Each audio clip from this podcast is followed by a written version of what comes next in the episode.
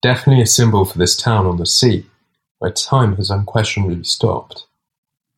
The castle seems to be called Svevo, in honor of Frederick II of Sweden, who renovated it in 1214 after an attack by the Venetians.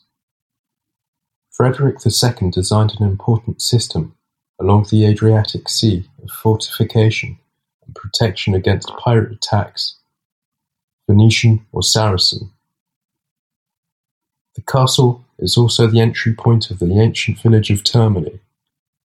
I really enjoyed walking through the medieval narrow streets, between the old houses and the colourful walls. At sunset, it is spectacular here.